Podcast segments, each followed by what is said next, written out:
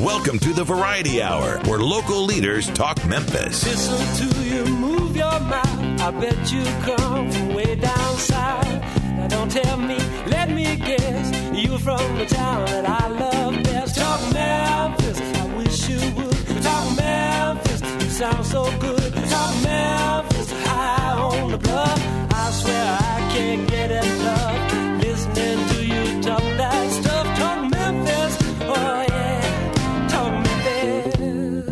Welcome to Talk Money. And now here's your host, Jim Shoemaker. And good morning and welcome to Talk Money. Talk Money is about investing, retirement, estate planning, and your insurance needs. It's, of course, everything financial. Our guests bring their insights and their perspectives about their topic of expertise. Remember, it's not about the plan, it's about the results. Well, the stock market reached new highs this past week. Yes, confusing times for investors, no doubt about it. Investors have long ignored the escalating political drama which continues to roll out of Washington, but the prospects for meaningful tax reform and tax cuts have all but gone by the wayside. The U.S. dollar has continued to decline, and the value we believe, you know, as far as declining in value, that's a good thing. We believe it's going to prove to be more beneficial than negative to us, the investor. Remember, keep your politics out of your investment portfolio. That is always wise counsel. Here's something to remember. Did you know August the 5th, the 6th, year anniversary since the US was downgraded by the S&P 500 from a top credit rating that was on August the 5th of 2011 the index the S&P 500 fell 6.6% and over 15% not only the following day, but for the following three weeks after that particular announcement. And now, since the downgrade, the U.S. Treasury note has fallen from 2.57% to 2.29%, which is not supposed to happen when your credit rating goes down. So, hey, guys, the U.S. still continues to be a good buy. Since that date of August the 5th of 2011, the S&P has gained 134%. Eh, you know, it just means you're still investing in great companies in the United States. The S&P 500 has gone 324 calendar days without a 2% correction. One that's a you know, greater than a 1-day drop. Now that's a pretty long stretch, guys. The tumble for 2%, that's since 2007, 2007, February the 27th of 2007, actually, nearly 10 and a half years.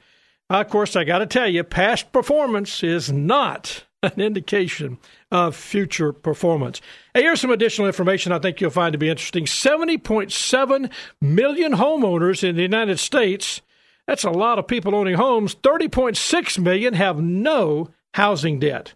No housing debt. They're debt free when it comes to owning a house. They own their house, and that's a good thing. Of the 45.1 million homeowners that have a debt on their home, only 1.8 have a mortgage about that exceeds the value of their home. Now we call that house being somebody who is underwater. And of course, that number, if you go back to um, 2010, after the Great Recession, the Census Bureau tells us when you compare 1.8 million today and 2010, it was 15.1 million where they're underwater with their house. 24% of Americans have no emergency fund. 31% have enough money, they say, to cover their expenses for six months or more. So, hey, that's what this is all about. You're listening to Talk Money. We're going to talk more about investing, retirement, estate planning, and your insurance needs. When we come back, do you have a great employee, the perfect choice for the management opening? If you promote her, will she do a great job for that position? Well, we're going to be talking to Bridget DiCello, and she is going to tell us the five mistakes owners make when promoting from within. Don't forget that's important. We're going to we're going to dive into that. That's kind of important information. In the second half, the Department of Labor fiduciary rule. Now, what does that mean? Well, I got Tommy Armstrong, compliance officer for Shoemaker Financial. You're going to find out what it means to be protected by the fiduciary rule. I'm Jim Shoemaker. You're listening to The Voice, KWAM 990, FM, FM 107.9. This is Talk Money. Stay with us. We'll be right back after this.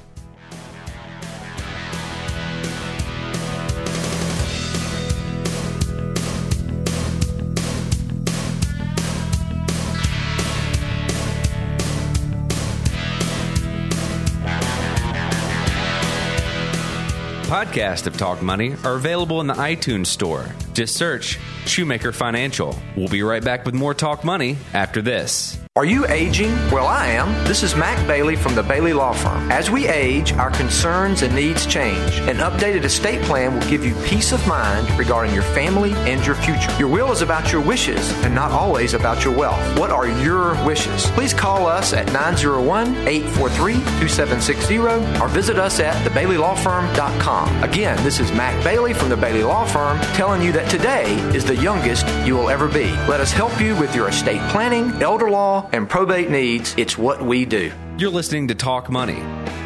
Bridget DiCello is not affiliated with Shoemaker Financial or Securian Financial Services. And now here's your host, Jim Shoemaker.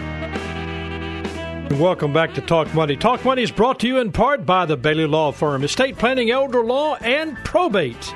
Planning for all generations. We continue to thank Mac Bailey and his team for what they do for us and, of course, what they do for their clients. Well, have you got a great employee, somebody who you look at it as a perfect choice for that management opening in your firm and your business? And they got the talents, the skill, they focus on results, they're strategic, expertise, all the, the customer service systems, they got it. I mean, they've got the package. Okay, why then are they not doing such a good job? I mean, almost a terrible job. They're not being a good manager. Well, that's uh, did you make a bad choice? Well, my guest is an author. She is a coach. She is an expert when it comes to making these kind of decisions. You want to pay attention to what we're going to be talking about these are questions that you need to ask about when you go through that process of promoting the next person. Bridget DiCello is she is a speaker, a she is a business coach and an author. And welcome to the program, lady. We're glad to have you. Good morning, Jim. Great to be here. Let me ask you a question, Bridget. When you talk about this, mistakes that owners make when promoting from within. Now, most of us, when you talk to a manager today in a company, I would say or at least I would indicate that most people want to promote from within than going outside. That's culture. It's you've been watching and observing, and it's a reward. It sure is, and a lot of people that's what they're looking for as they're growing in their career is to receive a promotion someday. Exactly, and so that's what they're striving for. Now let's talk about this. You've you've gone through the process. I mean, talent, skills. I mentioned this earlier. They focus on results. They've got great customer service. They're they're systems oriented, they're strategic. I mean, they look like they're the perfect candidate.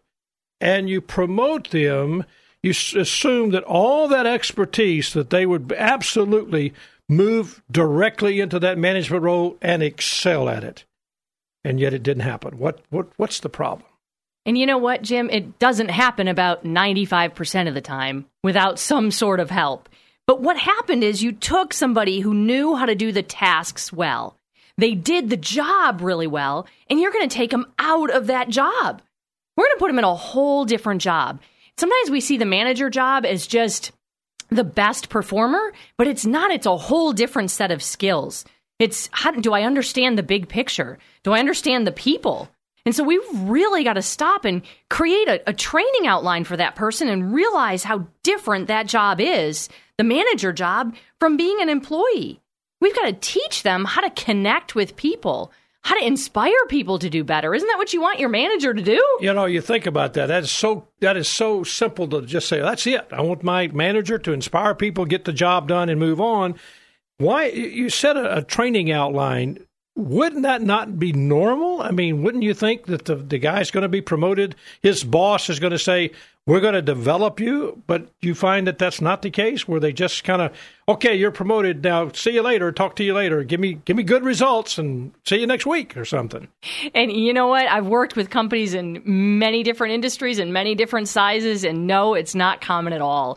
Because really, we have to find the time to sit down and outline what it takes to do this job well. And that's sometimes that's real hard to do for the boss. I mean, to and to identify what does it take. I don't know. This guy's been here forever and he did a great job, but sometimes it's hard to put our finger on what it takes to be a good manager. So we talk about we assume that the natural skill set is there.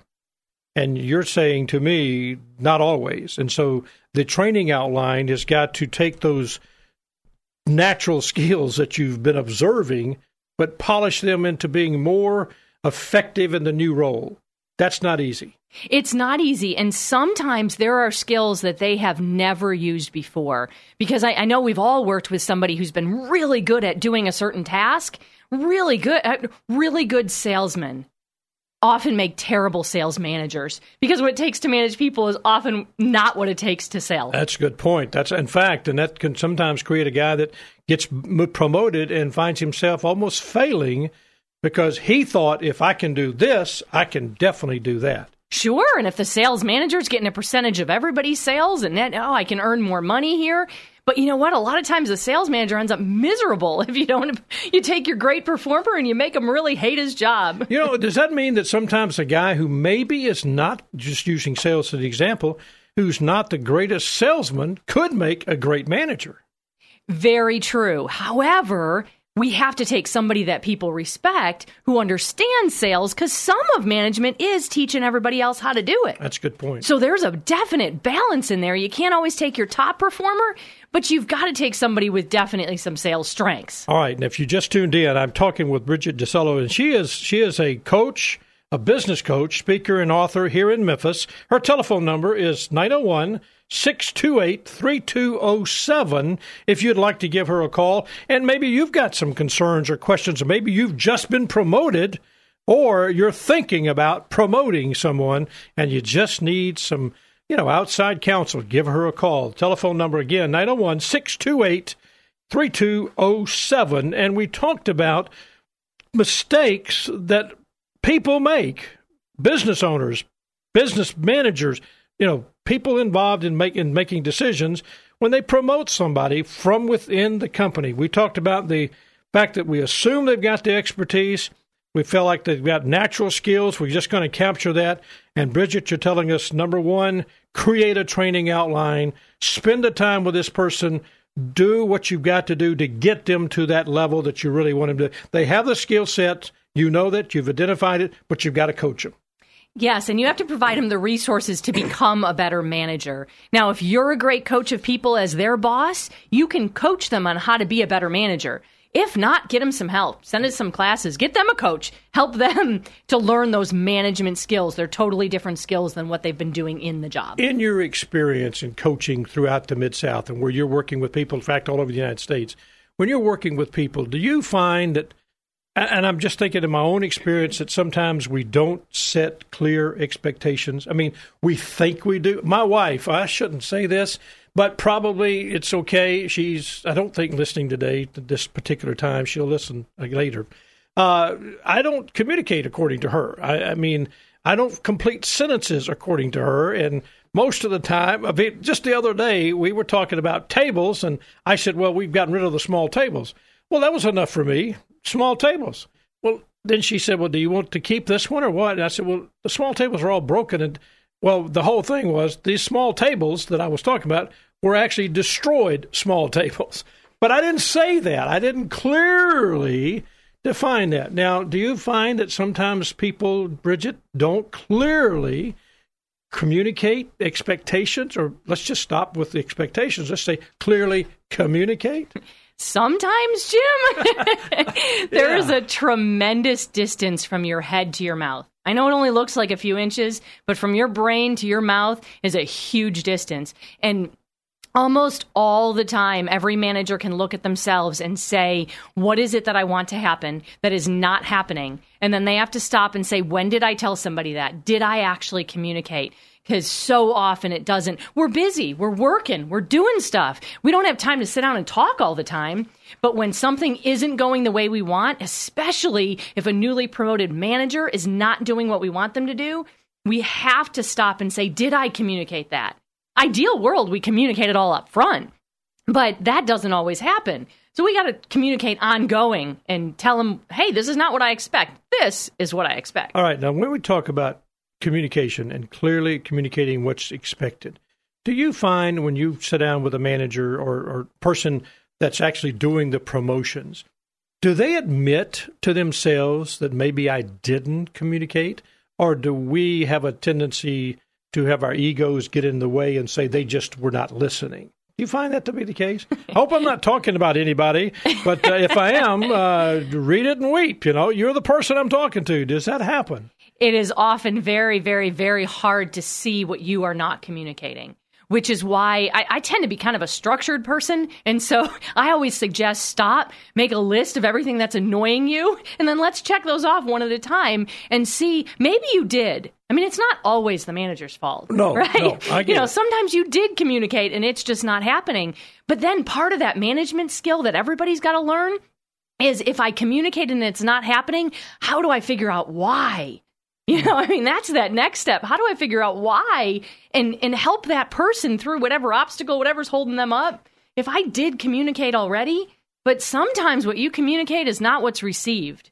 So we've really got to check that that message has gone all the way through. Okay, so when you say check, give me an example of what you say when you say check to see if it's been received.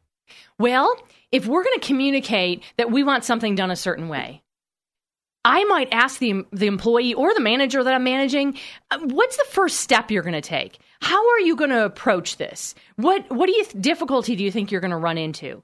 I'm going to ask them to think. I'm going to ask them to think about how they would do it because it's it's easy enough to say, "Oh, sure, I'll do. I got that, Jim. I can take care of that for you." You have no idea if I received your message or not.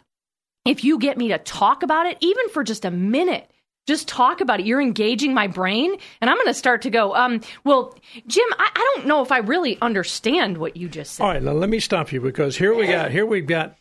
I can sense that would be the ideal world, but here's the boss in his big leather chair, and he's talking to this new appointed manager. Maybe been doing it for 30, 60, 90 days, not real comfortable.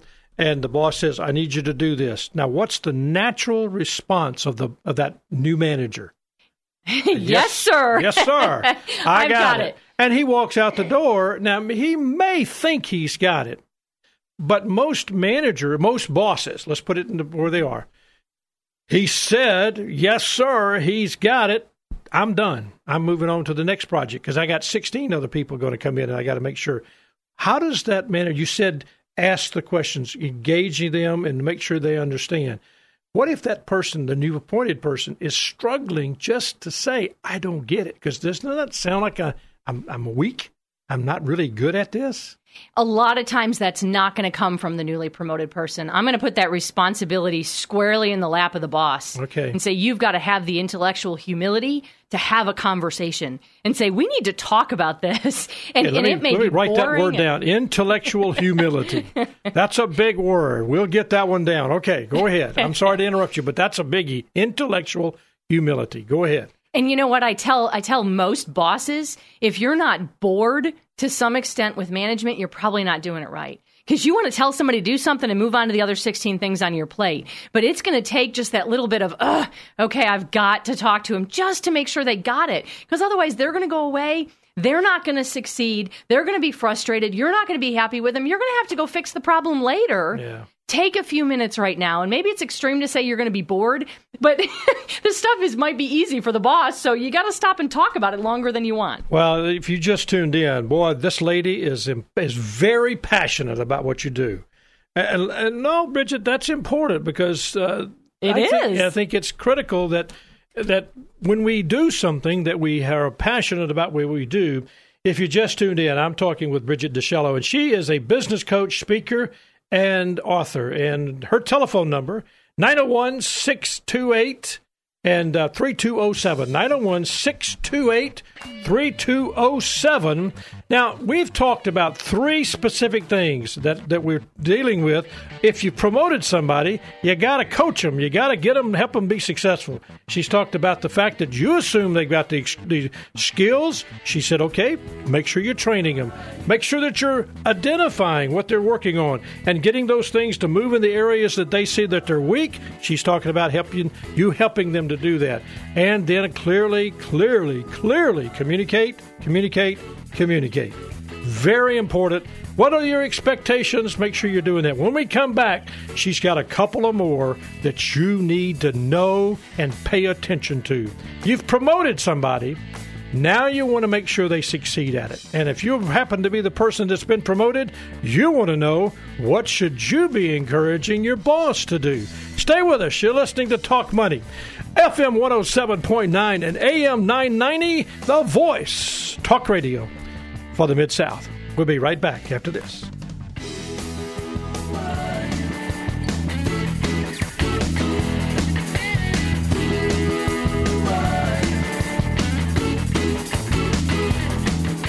Be sure to like us on Facebook. Just search Shoemaker Financial. We'll be right back with more Talk Money after this. You're listening to Talk Money. Have a question you'd like answered on the program? Email talkmoney at shoemakerfinancial.com. And now, here's your host, Jim Shoemaker. And welcome back. I'm Jim Shoemaker, and you're listening to, of course, Talk Money. My guest, Bridget DiCello, from she is a business coach, speaker, and author. And if you want to just uh, go online with her, Bridget at BridgetDicello.com. That's uh, Bridget at Bridget, D I C E L L O. That's D I C E L L O dot com. 628 3207.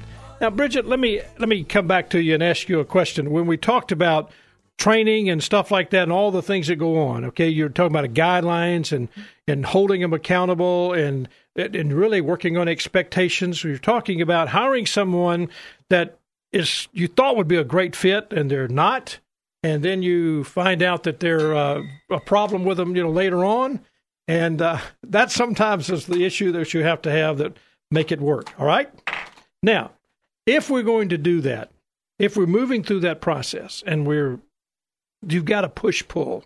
You got the manager that's expecting. I mean, really, if they're not working together, usually there's a real problem going on. Okay, and there's just that you could tell. And the word accountability comes up. Oh, I'm going to hold you accountable, or or nobody's holding me accountable. You know what I'm saying? It, it's kind of you hear that word A lot. a yes. lot, and it's sometimes a word that can be, I think, a little too much of a ball and chain mentality. Uh, I heard a person use the word the other day. Well, I'm going to hold him accountable. I'm going to use the hammer. And I'm thinking, wait a minute. I mean, so how do you help someone know the the the art of holding somebody accountable? What would you? How would you coach them? Well, Jim, let me let me start by saying that you can do everything else wrong that we talked about and then fix it if you hold people accountable well. Okay, that's good. And so the accountability, true, it often comes with that negative connotation. Yeah, it does. But it's not. It's a conversation. And so as this manager grows in their management position, they have to have routine feedback from their boss. And that's got to be in some sort of structure. So I, I'm a big proponent that every every direct report should meet with their manager every month. Now hmm. that seems like a lot, but how much would it take just to spend a little bit of time with that person and say, "Hey, here's what you're doing well.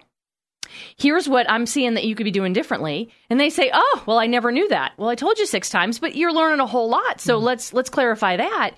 But then also that person comes prepared and they say, Well, I've got my training outline, and this is what you told me. Here's what I think I'm doing well, and here's what I'm still struggling with. Jim, can you help me with this? I'm still struggling. And if they only have to do that once, a lot of times employees wait for, for their boss to go away. Managers do too. They say you need to do this, and they figure, well, if I if I put it off long enough, they'll probably go away. Because honestly, following up with people is pretty tiring, and so I agree. routine feedback so important. All right, so we we talk about you talk about tweaking that performance and, and just do it regularly, once a month. Uh, You know, make sure that don't wait for the crisis. Do it when it's uh, normal, uh, conversational. Is there a place to do it? Would you say to somebody, "Hey, if you're going to do this feedback with this manager, should it be done? Can you do it over lunch? Should it be done nine o'clock in the person's office? Or what would you suggest to someone? Is there a better place or a really don't do it there? You know, I've I've seen I've seen all kinds of things work. First of all, it's got to be just the manager and the or the boss and the manager. It's just got to be the two of them. So that's got to be a private place. So somebody's lunch doesn't do that. Somebody, it's it is a serious conversation. It can be fun. It can be. Uh, we're not beating them up. We're not using the hammer. But Right. it's a serious conversation. I want them to come prepared. I want them to come ready to talk about the things that they're doing. So, um, but but you know, I have one client who says, "Hey, we got to go out for coffee." Because you know my employees are scared of me in my office. I gotta I gotta go out and you know, and it's not it, Sure. it's it's every environment's a little bit different. But one one of the most important things is that that person knows that it's going to happen every month, and they know that you're not going to walk away And mm. you're not going to go away that, that every month. And because whatever you tell them they have to report every month, they're going to start paying attention to during the month. And then we're changing behavior. And isn't that what we want That's in the first place? That's good. That meeting doesn't change behavior. It's the preparation for and the follow up after that that's, actually that's changes. Great info. That's important information. Last but definitely not least, and you mentioned to us when we were preparing for the program, is to get the person to think. And that's, you would think that would be so easy and so normal. And yet you indicated that uh, maybe that sometimes It's- that's never it's, done. It's one of the five. Yeah. Because we don't. We want to tell people, here's what you need to do. Does that make sense, Jim? Yep, I got it. But hey, Jim, talk to me about that for a minute. Let's just talk for just a minute, asking questions. Usually, the people that rise up to boss or the owners of small companies are very driven. They don't want to sit around and talk about stuff forever. They want to tell you what to do and move on. Let's go. But if you can stop and ask questions, I actually have a list of questions I send people. This is how you talk to people. Mm. You know, instead of just telling them what to do and walk away. Hey, what'd you think about that? Tell me a little bit more about that. Let's let's think through that. What are you going to do first? What are you going to do next? All of those make people think. And if we don't ask them to, it's not like we're not thinking every day, but we're not going to think any deeper than we would naturally without the boss's help. Wow, that's that's powerful information. Bridget DiCello is the is a business coach, speaker, and author. Bridget at Bridget, and I'm going to spell her last name D I C E L L O dot com. Then you just simply go online or give her a call at 628 3207. Bridget, two minutes, summarize for me. What what are you saying to not only the manager that's been promoted, I got you know he's trying to get coached and all this, and the boss who's promoted. What would you? How would you conclude this conversation? I think the most important thing for both of them is that they are having conversations. A lot of people avoid conversations and real conversations. I need to ask you a question. I need to make sure I'm getting an answer. How you doing? Fine. That's not a conversation. How are you? How is this working? Tell me how this project is working. So specific questions from the boss, but also the manager if they don't understand. If I ask the boss a question as that manager and he, well, you don't know that. What's wrong? I've got to let that roll off. And I'm going to say, you know what? I don't understand. And I'm not going to until you help me. Hmm. And we don't need to get sarcastic or mean or anything else. But if we're not talking to each other and having real conversations, the boss is going to end up disappointed. The manager is going to end up frustrated. And you know what? Everything he learned, he's going to take it and go somewhere else. Hmm. That's Be a better manager for them. great, great, great information. And uh, just remind everybody, you can simply call her at 628 3207. Business coach, speaker, and author, Bridget DiCello. And she is can be reached at www.bridgetdicello.com. That's Bridget at D I C E L L O. Dot com. Bridget, thank you so much. I appreciate you being a part of today's program and brought your passion, and I know it's your passion because you do it and you've been doing it a long time here in the Mid South as a personal coach and business coach and speaker. And uh, thank you so much for being with us today. Thank you, Jim. Well, if you just tuned in, you're listening to Talk Money. That's uh, that's what we're doing. We're talking about finances, talking about money, talking about coaching. Well, coming up in the second half of the program, we're going to introduce you to a new law that is in effect that is going to change the way you think about some things you do from an investment standpoint. Maybe it's your retirement plan. Tommy Armstrong, Chief Compliance Officer Shoemaker Financial, he is going to discuss the new DOL, Department of Labor fiduciary law. Now, I'm just using some big terms. He's going to break them all down for us and literally find out what it means to be protected by the DOL. Okay, that's a big, big mouthful. You're listening, of course, to FM 107.9 and AM 990, The Voice, talk radio for the Mid South. This is Talk Money. I'm Jim Shoemaker, and we'll be right back after this. Thank you.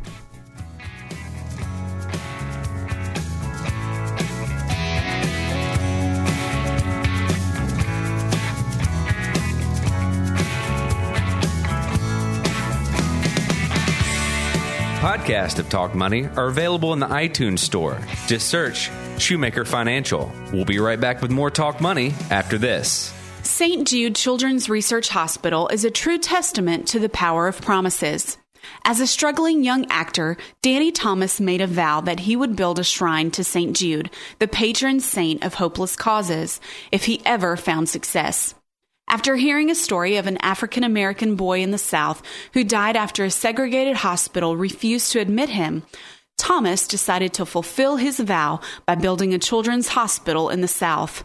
At the urging of Bishop Samuel Stritch and in partnership with Dr. Lemuel Diggs, both of whom had strong ties to the Mid South, Thomas chose Memphis for the site of his hospital.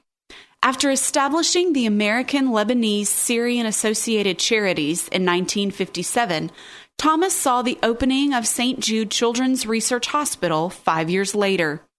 Since that time, breakthroughs at St. Jude have increased the survival rate for the most common form of childhood leukemia from 4% to 94%, making St. Jude a recognized leader in the treatment of cancer.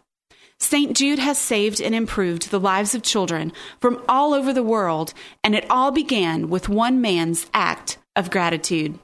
This has been another Mid South History Moment brought to you by Shoemaker Financial. You're listening to Talk Money. Jim Shoemaker and Tommy Armstrong are registered representatives and investment advisor representatives of Securian Financial Services Incorporated, securities dealer member FINRA SIPC, a registered investment advisor. Shoemaker Financial is independently owned and operated. And now here's your host, Jim Shoemaker. And welcome back to Talk Money. Tommy Armstrong is my guest coming up in this portion of the program. He is the Director of Compliance at Shoemaker Financial. We're talking about the DOL fiduciary rule. It will impact your life, it will play an important part. And if you haven't been listening or reading about it, we're going to try to give you enough information to understand it and how it will impact you. And we are going to cover this in a hurry because there's a lot of information. First and foremost, Tommy, welcome to the program. Good morning, Jim. Thank you for letting me be here. Well, you know, guy, let me ask you this. What is, when I say the Department of Labor, what is the Department of Labor for our listeners? Well, the Department of Labor was established by President Taft in 1913, and its stated mission is to be responsible for the occupational safety, wage and hour standards, unemployment insurance benefits, reemployment services, and some economic statistics. Bottom line, take care of the employee, right? Absolutely. Well, all right. So now if we understand that the Department of Labor is there as a governing body for corporations to protect, that word protect is big, employees, rank and file in the in the process of working for a big corporation or any corporation for that matter. Any right. any anything within the employee employer relationship, the DOL has jurisdiction. Absolutely, and I've actually sat in a couple of conferences and and actually had to deal with a couple of things with the department, not in our company, but in some of the things we work with. They can be extremely helpful, or yes. they can be. It's kind of like the IRS. I mean, you know, they are a governing body, and they can play hardball if they so desire. Well, the you know the the the Homer comment is it's all about compliance. there, there, you go. Uh, that's coming from a compliance officer. There you so, go. You know that's what you think about. All right, let's talk about this. What is this new DOL fiduciary rule? Okay.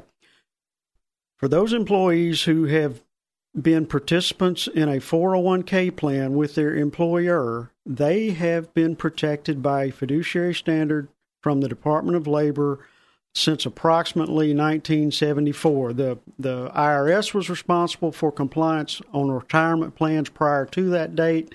Between 1959 and 1974, ERISA was enacted, which enabled the DOL to proclaim a fiduciary standard over employers and their employees' 401k accounts. So the, the, the employer all of a sudden had to be a fiduciary. Yes. Now, the reco- this rule now requires that financial advisors have a fiduciary responsibility. It is it is designed to apply the same fiduciary responsibility held by the employer to a private financial advisor giving advice on retirement accounts for individuals. All right. Now, 31% of the in a recent survey by the the federal by the uh, Census Bureau said that 31% are not prepared for retirement. So we're talking about people, rank and file, everyday people putting money into their 401k plan, finding out they're not prepared for retirement. So when you talk about fiduciary, I know we say it, it's do what's the best in the, you know, the best interest of their client when we use that word fiduciary.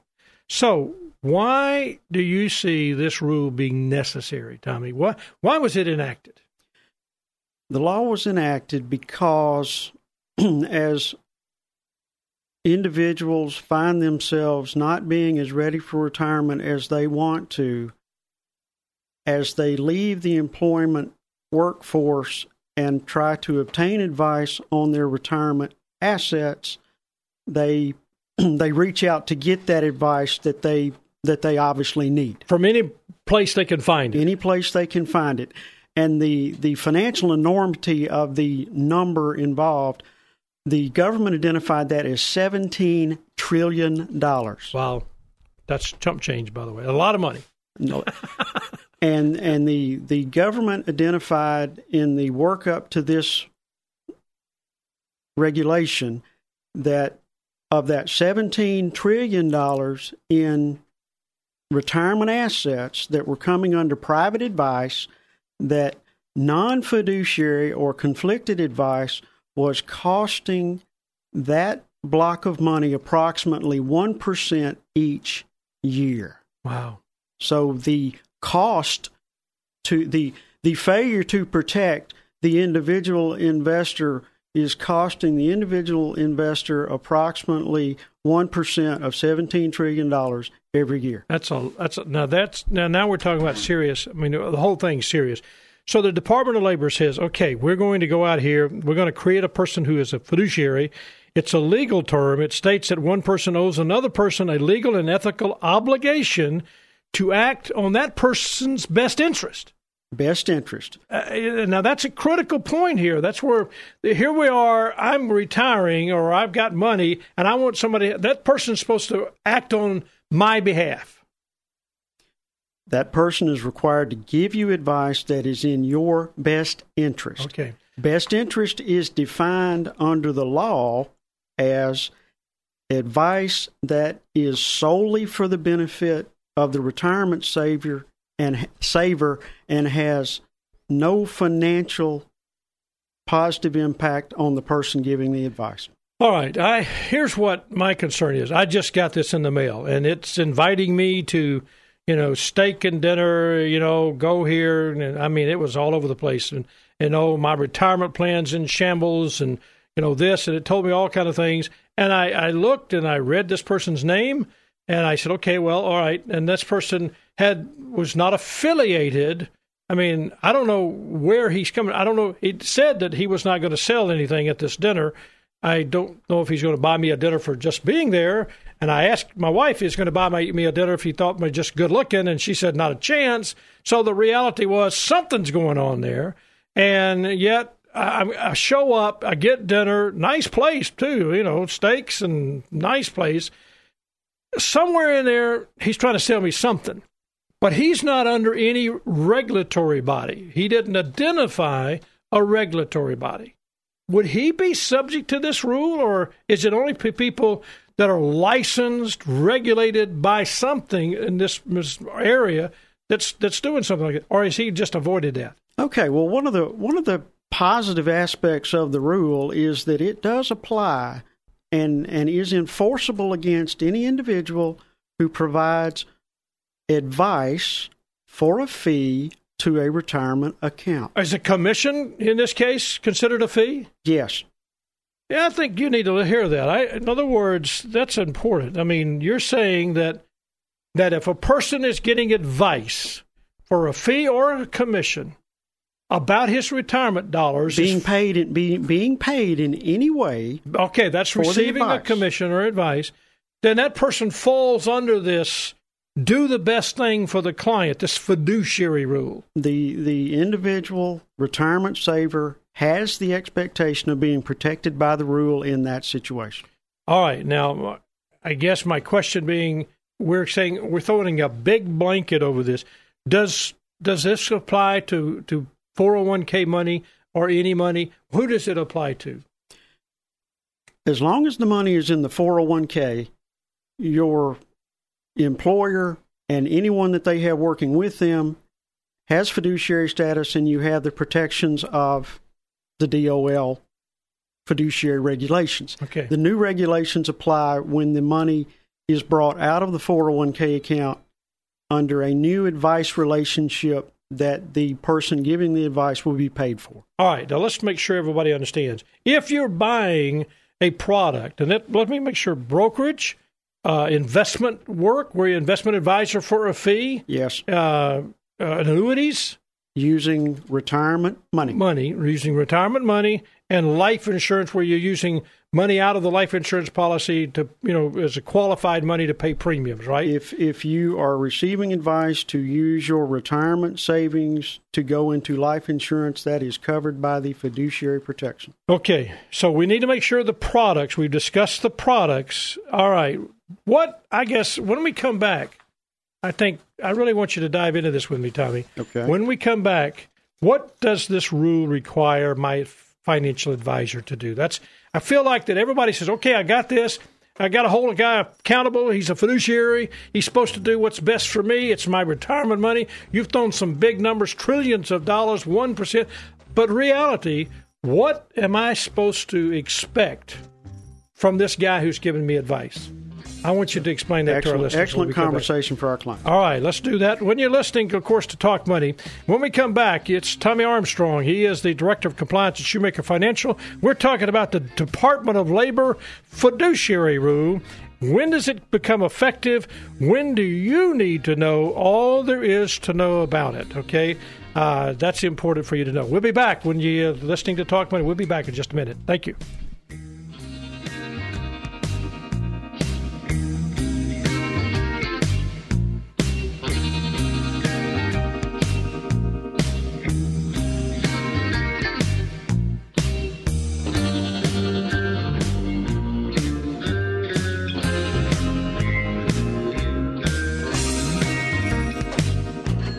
Have a question you'd like answered on the program? Email talkmoney at shoemakerfinancial.com.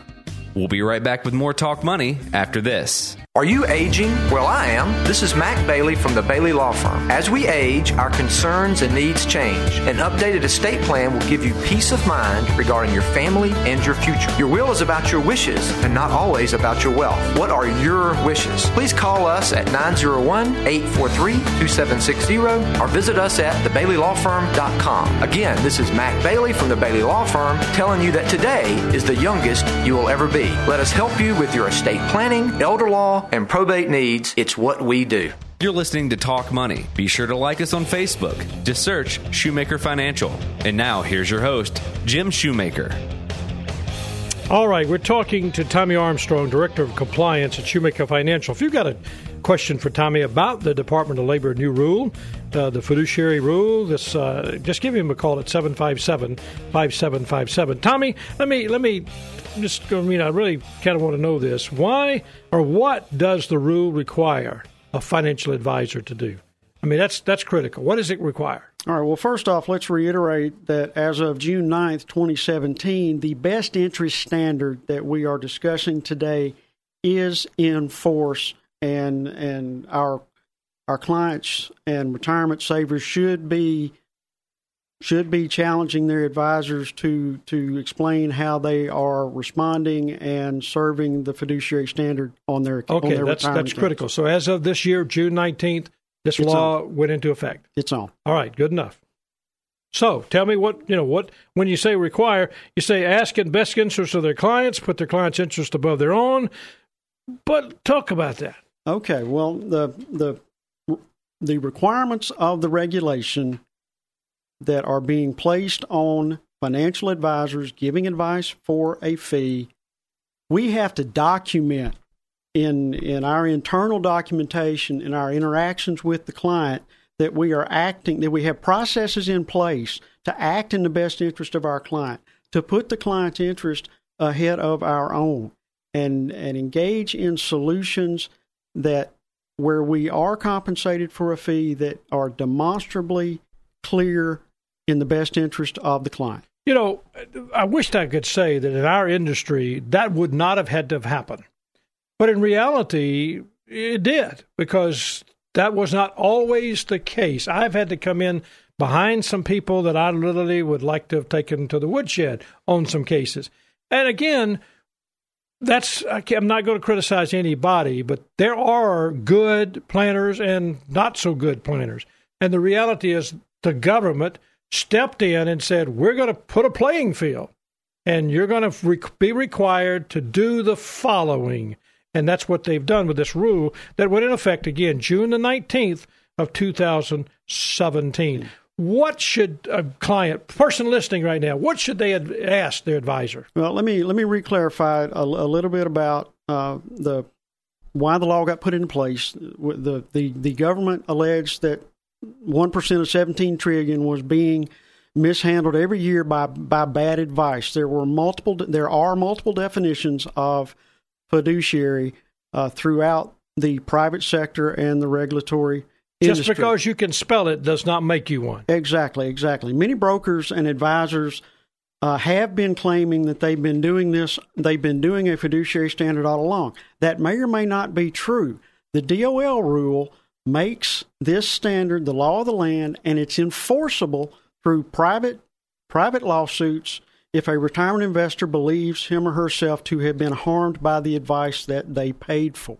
Okay, so harm, if they believe there's some action you can take. Yes. All right, Tommy, let me ask you this. How does a comprehensive, we do comprehensive financial planning. We do something where we're doing a, a, an elaborate retirement analysis for somebody. And I know this is done by a lot of professional advisors. As CFPs, you're CFP, I'm a CFP, provided, how do we do that? What does that do, this professional mindset, when we align what we do for that, how does that work out with the DOL's fiduciary rule? Well, the individual who bought you dinner had one product. He didn't buy me dinner. Let's Okay, make sure. okay, he wanted to buy me dinner. The, individual who wanted to buy you dinner has one product and one product only, and it is and it is used and deployed in every situation as a as a one size fits all solution. Right. A comprehensive financial plan is in no means a one size fits all solution. It is a tailored financial analysis. It brings the entire picture of what you have in place as a human being, as a family, what you want to do as a human being and, a family, and and then and only then, if a product is involved, is it brought to the table as part of a solution to help you achieve goals which we do believe can be documented as being in your best interest and under a clear and, and understandable fee structure of who's getting paid, how, and why. Full disclosure is what you're saying. Absolutely. Just 100%. That's what the, I think a person needs to understand. That's what the advisor providing a service like you're talking about. They are acting on behalf of the client. They are disclosing the fee structure. They are, that's that CFP's board of standards that tells us we're looking at the entire picture, not just one product. You know, as you said, one hammer hits, you know, a nail. That's that's mm-hmm. what you think all the time. It's the person who's really looking at it. The CFP, CFP professional is one that is already acting as a fiduciary. Absolutely. What we what we want to do, what we what we what we want to do is have it to be all about the client. That's our passion. We're doing it in the right way, following these regulations, whether they've been here, whether they're new. It's all about the client, and that is what we're passionate about, even in compliance. Well, hey, thank you, Tommy. Again, you've been listening to Tommy Armstrong. He's the Director of Compliance at Shoemaker Financial. We've been talking about the Department of Labor and its new fiduciary rule. Well, my production assistant today, a production and board operator, not assistant, the guy that's in charge, Gil Worth, does a great job. Guest and content coordination, Francis Fortner. Production assistant, Eleanor Moskovich. Compliance officer, Tommy Armstrong. And my guest today, Mid South History Moment, Rebecca Brazier and Drew Johnson. I'm Jim Shoemaker. We thank you for being a part of today's program. We're here every week helping you make the most of your money.